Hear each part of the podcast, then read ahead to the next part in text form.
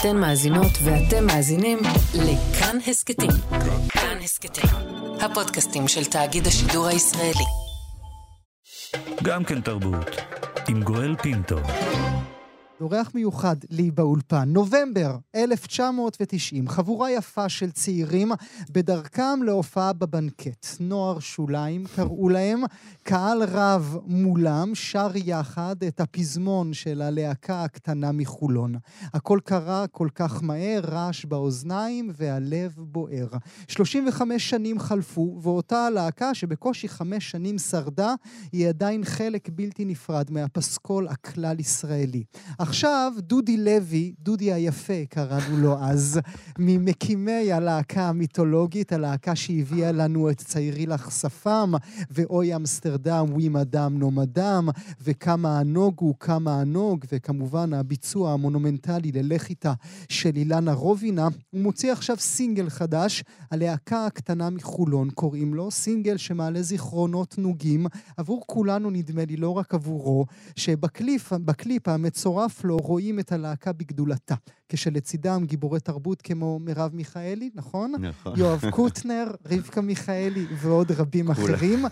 ולא רק סינגל, אלא ביום רביעי האחרון היה סמי איחוד. הם uh, עלו על הבמה בכולי עלמא כלהקת נוער שוליים. הפעם לא עם מיקי יגי, אלא עם מיכאל בן דוד, מי שייצג אותנו באירוויזיון, ששימש כסולן. הקהל כולו עמד שם, עלה שם באש. אז אני שמח לארח את דוד, שאוהב אותך ורוצה לעשות וואו. לך בת או בן. או משהו, דודי לוי כאן איתי גול, איזה באולפן. פתיח, זהו, אני אני חייב לקום ללכת, זהו. אני מפה, תודה שבאת. מפה יכול רק לרדת, אחי. תודה רבה, באמת. דודי, זה עונג גדול, ואנחנו נתחיל בשיר? יאללה. יאללה, תתחיל, יאללה, את השיר עבורנו, עצמו, את אה? הלהקה הקטנה מחולון, נשוחח אחרי.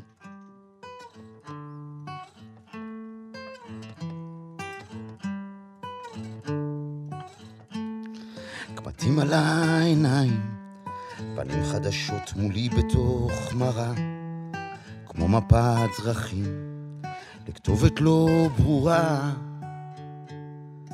שנת שמונים וקצת, ליד מגרש הפועל בחולון, על הפטיפון בחדר, לראות אותה היום.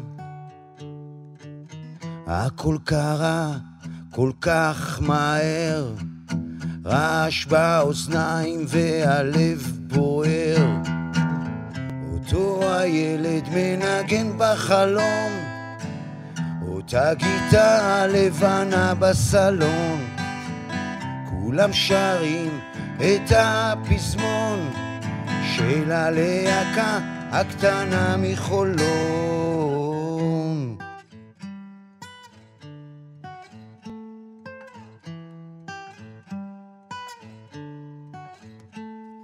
קווים על כף היד, הלב כותב כל יום סיפור אחר, כותב כדי למחוק את מה שלא עובר. הכל קרה כל כך מהר, רעש באוזניים והלב בוער. אותו הילד מנגן בחלום, אותה גיטרה לבנה בסלון. כולם שרים את הפזמון של הלהקה הקטנה מחולון.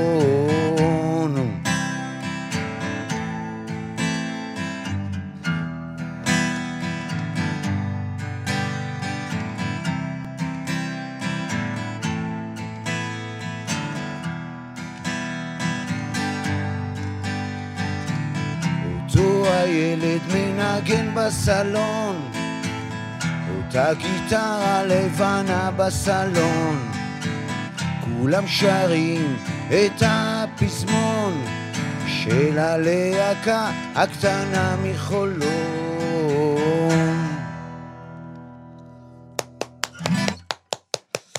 אותו הילד מנגן בחלום, אותה גיטרה לבדה בסלון, כולם שרים את הפזמון של הלהקה הקטנה מחולון. דודי לוי, בוא תצטרף אליי כאן, אל השולחן. דודי לוי עם uh, סינגל חדש, uh, הלהקה הקטנה מחולון. שלום, דודי. היי, מה איזה העניינים, כיף שאתה גואל? נמצא פה, איזה כיף. רגע, איפה השניות שלי שאני גם אשמע אותך? הנה. אוקיי? תודה רבה, אני שמח. להיות פה מאוד מאוד מאוד. נורא. כיף שאתה... אתה יודע למה מרגש אותי הסינגל הזה?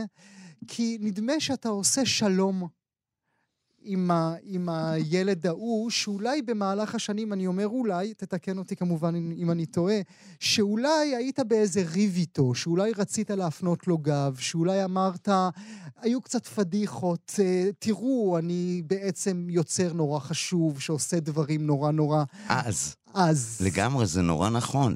תראה, נוער שוליים זה... זה- היינו קיימים שבע שנים, לא חמש? לא שבע, חמש. אוקיי.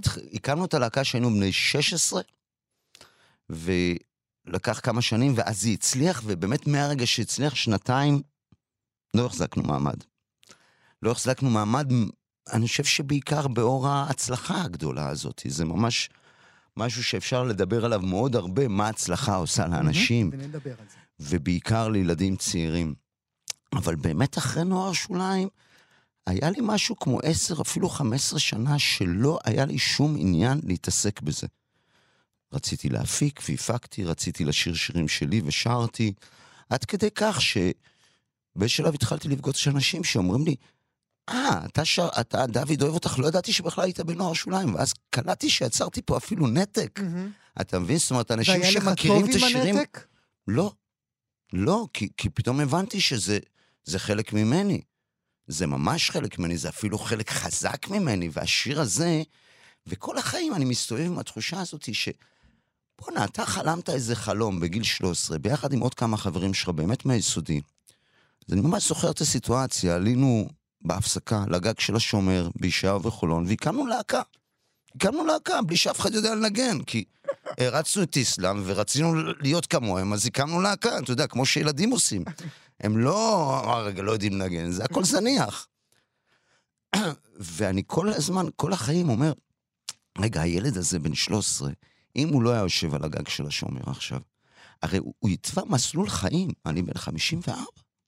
זה מסלול חיים. והשיר הזה משם, וכן, בשנים האחרונות, כל הנושא של נוער שוליים, אני מחבק את זה יותר ויותר. תשמע, זה דבר אדיר. מה אני אגיד? זה דבר אדיר. אז אתה יודע מה אדיר בזה? שממש במקרה, זאת אומרת, הצלחות כאלה גדולות הן נופלות בום. Mm. הן גם לא- לא קורות לאנשים נורמליים. לא, אני לא יודע למי הן קורות ולמי לא, אבל זה כאילו נראה שזה מתוכנן תמיד. Mm. ומי שחווה הצלחות גדולות יודע שזה, כמה שאתה מתכנן, זה בבום.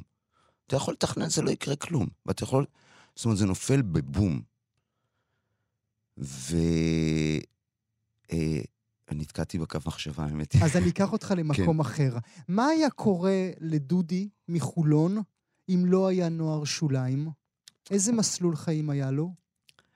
תראה, אם לא הייתי, מג... אני הגעתי למוזיקה לפני נוער שוליים, זאת אומרת. אם נגיד לא היה את ההצלחה הזאת, אני, אני יכול לדמיין איזה דודי הייתי שהוא לא מוזיקאי. אני יכול להגיד שאולי הייתי מדען, סוג של כזה אה, חוקר, או כל מיני דברים כאלה, אתה יודע, אני יכול לדמיין את עצמי בכל מיני, או אסטרונאוט, כמו שרציתי להיות שהייתי ילד, כמו רוב הילדים.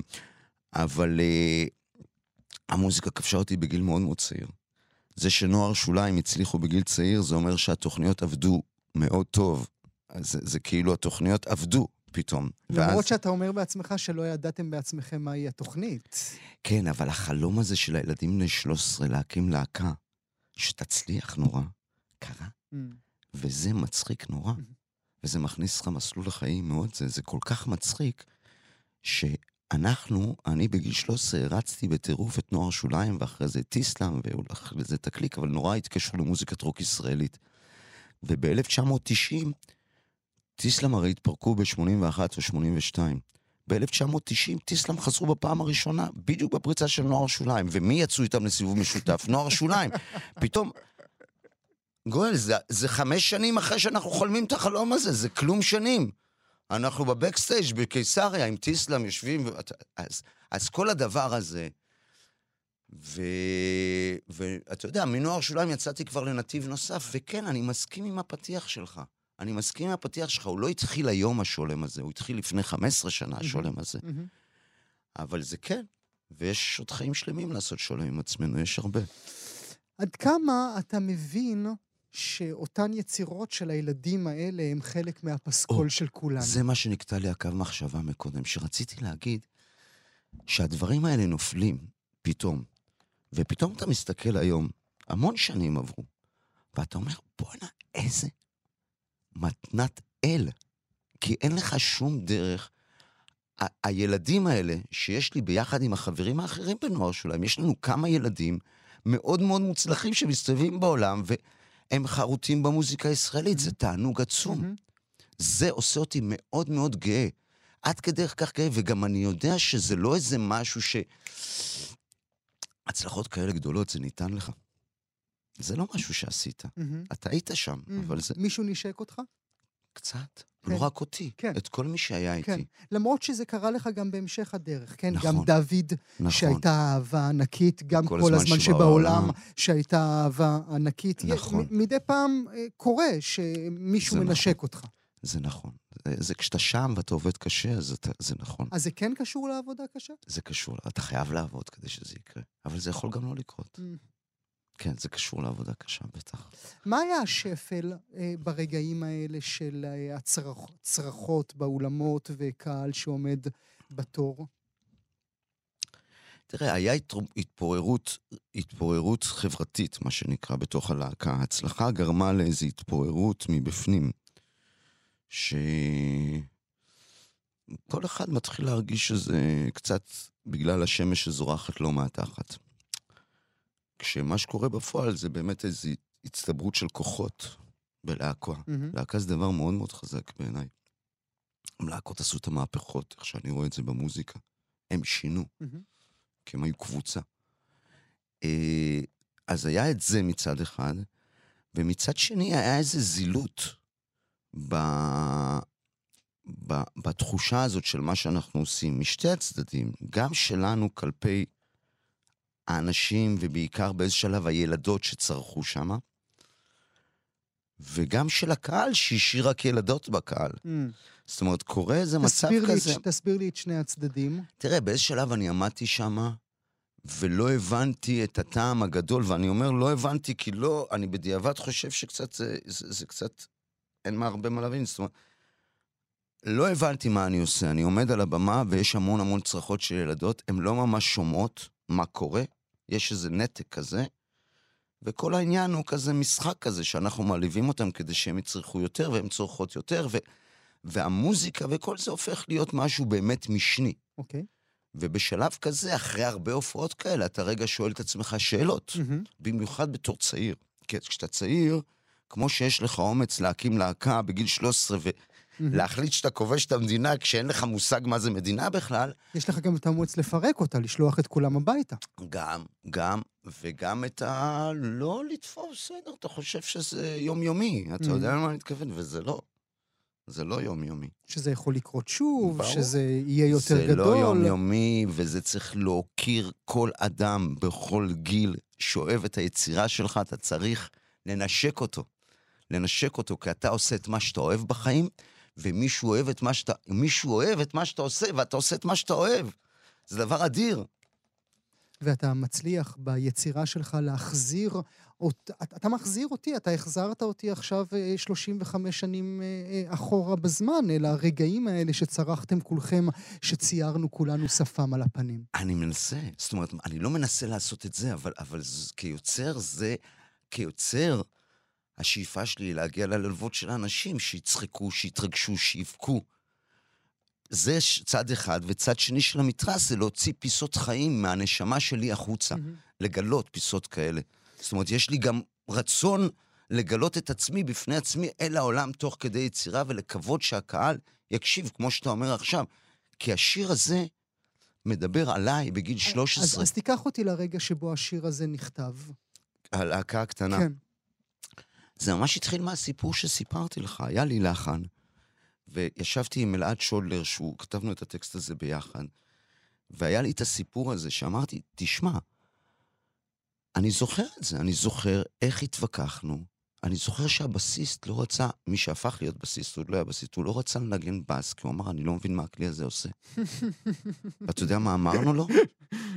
אנחנו גם לא ידענו מה הכלי הזה עושה. אנחנו ילדים בני 13, זה שנות ה-80, אף אחד לא יודע מה זה בס. כאילו בשנות, לקראת שנות ה-2000, התחילו להבין שיש נמוכים במוזיקה. שנות ה-80 זה הבחור הזה מאחורה שעושה ככה עם הגיטרה הגדולה, ואף אחד לא יודע מה זה. אז מה שאמרנו לו, ולא כי רצינו לעבוד עליו, השמענו לו את סמוק און דה ווטר, ואמרנו לו, אתה רואה, זה בס, טום, טום, טום. כי גם אנחנו לא ידענו מה זה בס, וככה שכנענו אותו. אז המקום, השיר הזה נכתב מהתמימות הזה של הילד שמסתכל מגיל, מהיום, קמטים על העיניים, אני מסתכל היום, Mm. יש לי קמטים. אתה עוד דודי היפה. תודה, אבל יש לי קמטים, אני אוהב אותם, אבל אני מסתכל על המראה היום, ואני אז שולח מבט לדודי בגיל 13, ועל הבחור הזה שהיה מסתובב ביפו, היה חנות בשם אליטון, והייתי מסתכל בחלון ראווה על הגיטרה הלבנה שהייתי רוצה שאבא שלי יקנה לי. ואני אומר, בואנה, זה נס, אני חולם על אותם דברים. אני היום מסתובב גם בחנויות כלי נגינה וחולם על גיטרות לבנות. אני רק יכול לקנות אותם בעצמי, אבל... וזה אבל, משם. אבל, אבל מה שהוא אומר לי, שהזיכרון שאתה פורס אותו עכשיו בפנינו, הוא לא היה חלק מהחיים שלך לאורך תקופה ארוכה. זאת אומרת, אני לא מדמיין את דודי היפה מעלעל באלבומים אה, פעם בשנה, לא. כדי לי, להיזכר בהצרחות של פעם, או בקטעי הוידאו, אפשר להניח. ממש לא. כי השארת גם את זה מאחור. הילדים שלך בכלל יודעים שאתה בטח. היית... שאתה היית... לא, לא, אני, אני לא, אני, לא, אני, אני, אין מעשה הסתרה. לא, אין, אבל כן היה בשנים הראשונות, כן. זאת אומרת, אחרי נוער שוליים אני הפקתי כמה דברים שמאוד הצליחו, הפקתי את מופע נגדבור של מהמם. דוקטור קספר, ממש גיליתי אותם, מהמם. שרון חזיז. הפקתי דברים שמאוד מאוד עבדו, ממש מתוך תחושה שעלתה לי בנוער שוליים, כל סוף של נוער שוליים, שאני רוצה להיות מאחורי הקלעים, אני רוצה להיות בסטודיו. אני רוצה לשבת בסטודיו ו-to produce it. וזה מה שעשיתי. בנקודה מסוימת התחלתי לשיר. כל הזמן שבעולם, זה אלבום הבכורה שלי, ואחרי זה דוד, ואחרי זה הופעות וכל זה. וכן, בנקודה הזאת עדיין, כמו שאתה אומר, לא הייתי לגמרי בנוח עם נוער שוליים. הרגשתי שאני צריך לפתח כביכול ישות עצמאית, Mhm. ש... בוא נגיד 15 שנים אחרי זה, אני אומר לך שזה שטויות. זה קשקוש, מה ישות עצמאית עכשיו? אתה כל מה שאתה. אבל נדמה לי שזה לא רק ישות עצמאית, אם אתה מרשה לי, דודי, בטח. זה, זה נדמה לי התפיסה העצמית של מה שעשיתם אז, בסוף ה-80 ותחילת ה-90, לא היה רציני מספיק, לא היה אומנותי מספיק, היה קווירי מדי. והנה, תראו, אני עכשיו עם בנאי על הבמה, אני לא סתם עם מיקי יאגי. זה נכון, אבל אני רוצה להוסיף לזה שהיום בדיעבד, גם מה שאתה אומר לא נכון. אז זה היה נכון. Mm, זה היה נכון לתחושה שאחרי הצלחה, כתמיד דברים ששורפים את המדינה בצורה כזאתי, של מה שנקרא מטאור, הוא יוצר את תחושה של זילות כזאתי אחרי זה. זה תמיד ה... ואנחנו, אני כאומן, נשארתי עם זה. מהמם. במקום להישאר עם כל השבע שנים של נוער שוליים, עם כל ההצלחות, כי עובדה שהנוג, אתה לא יכול לקרוא לזה שיר לא רציני, Mm, או אמסטרדם, mm. או זה שירים שעד היום מושמעים ונמצאים, לשמחתי, עמוק בתרבות הישראלית. אתה מבין? לא קווירי ולא שמירי ולא קל מדי ולא כבד מדי, זה אחלה שיר, נקודה. זהו, נגמר. אתה מבין מה אני מתכוון? זה... כל ההגדרות האלה שהיו שייכות לאז, הם פשוט נשרו. כן, אבל זה דודי החכם של 54 אומר לי את זה נכון, עכשיו, לא, נכון. לא דודי נכון. ההוא. דבר איתי על הצלחה ועד כמה הנפש האנושית אה, פחות מסוגלת להכיל סוג כזה של הצלחה. תראה, אני לא יודע לגבי הילדים היום, כי, כי אני בטוח שגם ההצלחה היום היא הרבה יותר מהירה, זאת אומרת, יש טלוויזיות חזקות ויש זה. אני יכול לדבר באמת עלינו. כמו בשיר, זה קורה, קרה כל כך נורא מהר. אני השתחררתי מהצבא, נסעתי לניו יורק לחברה שהייתה לי שם, כשחזרתי כבר הייתי מה שנקרא כוכב. זאת אומרת, השיר יצא, אמסטרדם יצא לרדיו, שרף את הרדיו, עכשיו, קורה שם משהו, מצד אחד, אתה כל התגשמות החלומות שלך כילד, כי, כי כילד אנחנו חולמים הרבה, מהמם. ופתאום זה קורה. מהמם. אז אני זוכר את החוויה, אז היא הייתה מאוד נעימה. מאוד נעימה, נעימה... אני אומר בכוונה נעימה, כי זה לא היה חוויה שהרגשנו שעכשיו אנחנו על גג העולם. זה היה מאוד נוח, אתה יודע למה אני מתכוון? לא עפנו על עצמנו בטירוף. Mm. אבל היה לנו מאוד נעים, וכאילו הרגשנו נורא בבית בתוך ההצלחה הזאת, אוקיי? לא קיבלנו את זה, ואני יכול כן פה לדבר על קולנוע שוליים, לא קיבלנו את זה, לא התחלנו לעשות דברים שמספרים עליהם, לשבור טלוויזיות מהמם. ולהסתובב עם מעריצות. מהמם. זה לא קרה. מהמם. אבל- לא, זה לא, לא היו שנים של סקס, סמים לא. ובכי בחדרי מלון? לא. אבל כן היה חדרי מלון ונינוחות ולהרגיש, אה, ברור שאנחנו פה, מה זאת אומרת? זה כן היה. Mm. כן היה את התחושה הזאת שאנחנו בבית, נולדנו לזה. אבל לא, היינו להקה של נורא... חנונים. כן, עשינו את העניין שלנו, לא הסתובבנו עם מעריצות, לא היו סמים בכלל. וואלה, היינו להקה טובה כזאת. אבל אחרי זה, אחרי זה התחלנו עם הסמים. אחרי זה התחלנו עם הסמים. מאז אנחנו מתרוצצים ויוצאים מגמילות. לא, אחרי זה במשך השנים אתה קולט שזה קצת עיוות לך את המציאות, מה תעשה? אתה לא... אתה בגיל 21 מרגיש על גג העולם. כולם... איך, ש... איך שאת השיר הזה של, של רוטבליט, שיזהר אה, הלחין ודני שר, פותחים לך דלתות כולם, ומחייכים בנימוס, וזה נכון. מהמם. זה נכון. הייתי מסתובב בגיל 22 בתל אביב. כל חנות כלי נגינה הייתה מתחננת שאני אקח כלי נגינה, לא משנה באיזה מחיר, וכל חנות בגדים הייתה רוצה שאני אקח... יש בזה משהו, לא, אתה יודע. אז אתה, אתה, זה לוקח לזה שנים לחלחל, כי זה יורד, מהמם. זה נעלם. ואז אתה אומר, רגע, אני לא שווה יותר כי לא רוצים לתת לי מכנסיים בחינם? הרי לפני שנתיים התחננו והייתי מסתובב, היו קוראים לי פנימה לקבל איזה מכנס בחינם. זה מעוות. ומתי אתה מבין שהשווי שלך הוא לא שווי של מכנסיים? תראה, זה lifetime, מה זה, זה, זה, זה, זה, זה, זה עבודת חיים, כי, כי מתערבב לזה פה עוד המון דברים. הרי גם אנחנו, בלי קשר להצלחה, אנחנו כל הזמן עובדים על, ה, על עצמנו מבפנים ועל ה center הפנימי שלנו מול העולם. אנחנו כל הזמן מלאים בכל מיני... אתה לא צריך להיות כוכב טלוויזיה או כוכב רוק או whatever, להיות באח הגדול כדי שזה החוץ והפנים יתחיל להתנגש. ההוא אומר לך ככה, אתה מבפנים. לפעמים נוח לך להאמין לחוץ, ואז אתה מתחיל להאמין, ואז זה נשבר מתישהו, כי לך, מה יודעים עליך מבחוץ? ואותו דבר פנימה. אז בוא נגיד שאתה חווה כזאת כמות של אור בתקופה כזאת קצרה. כשאתה ילד, אז הפער גדל ויש לך יותר על מה לעבוד, אבל אני חושב שזה עבודת חיים של כל אחד מאיתנו. אז קח אותי אל יום רביעי בערב בכולי עלמא. וואי, איזה ערב. אתה- אתם עומדים שם, יש את הצורכים, כי הת- התרגשו נורא תשמע, מעצם. המעמד עצמו. מיקי יגי איננו, עוד כן. רגע אולי, אם תרצה, תגיד לי למה. למה הוא איננו. ומה, וחזרת אל הילד ההוא? לא, זה היה אדיר.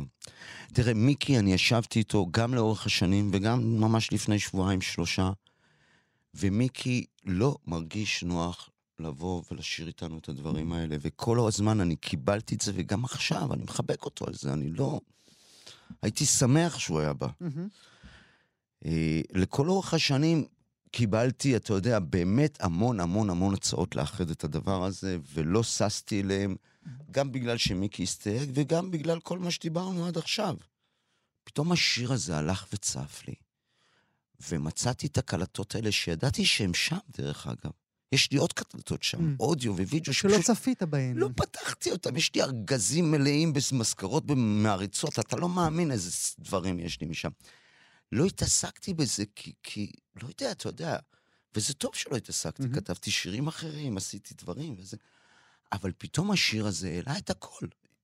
אני פתאום כותב שיר שחלמתי לכתוב על דרכי המוזיקלית, אני כותב שיר על הילד ההוא ואת הדרך שהוא עשה מאז. זה היה דבר נהדר עבורי לכתוב, באמת, באמת, כאילו, לכתוב שיר על הדרכך המוזיקלית, זה, זה מתנה. ואז הוצאתי את החומרים האלה, ואני רואה אותנו נוסעים שם במכוניות האלה, הסתובבנו פשוט עם מצלמה, וזה היה באמת נורא מרגש, אני עפתי מהתרגשות, ראיתי את זה עם עצמי בבית, נורא התרגשתי, והיה ברור שזה הולך להיות הקליפ. ואז אני כבר העברתי את זה לכל החברים כדי שיראו את עצמם, אני לא אוציא קליפ Mhm. בלי שהם... Mhm.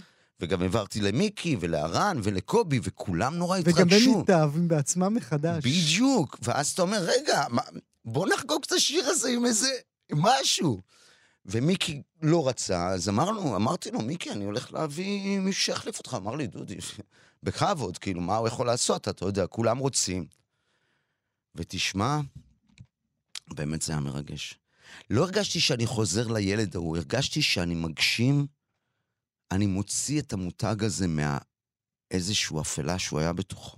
אני מוציא אותו לאור, אני לא יודע מה יהיה עם המותג הזה, אבל אני משחרר אותו לאור, ואני משחרר את עצמי, את הילד שהקים את נוער שוליים בגיל 16, גם אותו אני משחרר לאור. יצאת מהארון סוף סוף בגיל 54. יש בזה משהו, ואני כאילו הרגשתי שזה הכל מתחבר לכדי... פתאום אפשר לראות את המסלול יותר ברור. לא יודע, אנחנו עוד באמצע החיים, עוד המסלולים עוד התבהרו, אני לא מרגיש שאני בסוף חלילה. אבל כן, זה עשה איזה זה, וזו הייתה התרגשות גדולה, כי אנחנו באמת, באמת לא ניגענו מאז. באמת, באמת, אתה יודע, היינו תופרים הופעות, לא יודע, 20 בחודש, אתה יודע, הופעות מטורפות, אלפי איש. ברגע אחד הכל הפסיק. וזה השאיר קצת טראומה, זה שזה נקטע באיבו. ופתאום אני רואה את כולם, את הרן, את קובי שהפך להיות רופא, את רועי שמנגן איתי עדיין, את עובד שהפיק איתנו, והיום הוא מנגן איתי בערב הזה, אז הוא גם היה שם, את רונן בן טל. כולם כאילו באו, והקול הטוב הזה שהיה כלוא, פתאום יוצא החוצה, זה ממש מרגש. אתה מרגש אותי גם מאוד. אה, אנחנו. נסיים. עם מה אתה, לאן אתה לוקח אותנו? אני לוקח אותך לאיפה שהמפיקה ביקשה. שהיא, נועה. מה אמרה? היא רוצה את הנוג. אנחנו אני לא... גם עושה כל מה שנועה אומרת, שתדע נכון? לך, זה לא... אני הרגשתי את זה.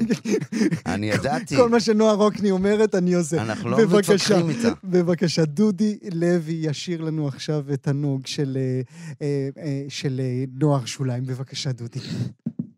כמה נוג הוא... כן, אני לא, אני לא, אני לא אקלקל את השיר. אני רוצה להזכיר לכם, מאזינות ומאזינים, יכול להיות שאני אצטרף, דודי. אה, אני רוצה להזכיר לכם, מאזינות ומאזינים, הסינגל החדש של דודי לוי, הלהקה הקטנה מחולון, ועכשיו הוא ייקח אותנו אל... מה, 90? יש 90? 90, אל 90. 90, עם הנוג. בבקשה, דודי.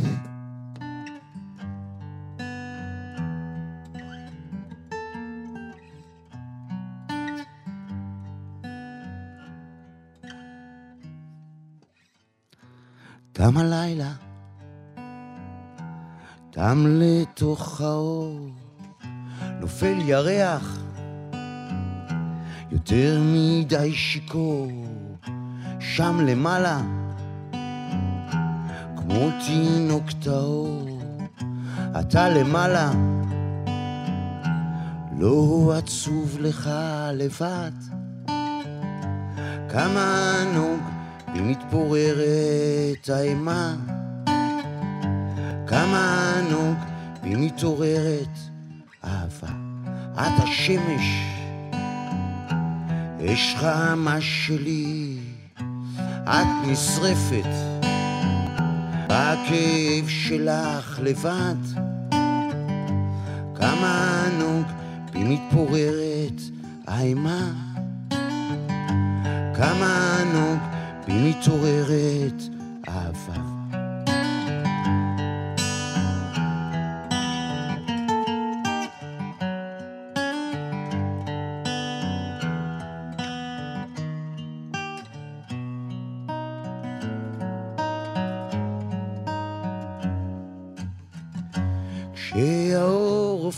כחול וגם ירח מתבייש בבדידותו שלא נגמרת, נעלם שלא יראו כולם, יראו כולם, יראו כולם, יראו אור. כמה נוג, כמה נוג האור עולם, כמה נוג, כמה נוג האור שלך, כמה נוג היא מתפוררת האימה. כמה ענוג, כמה ענוג האור עולם.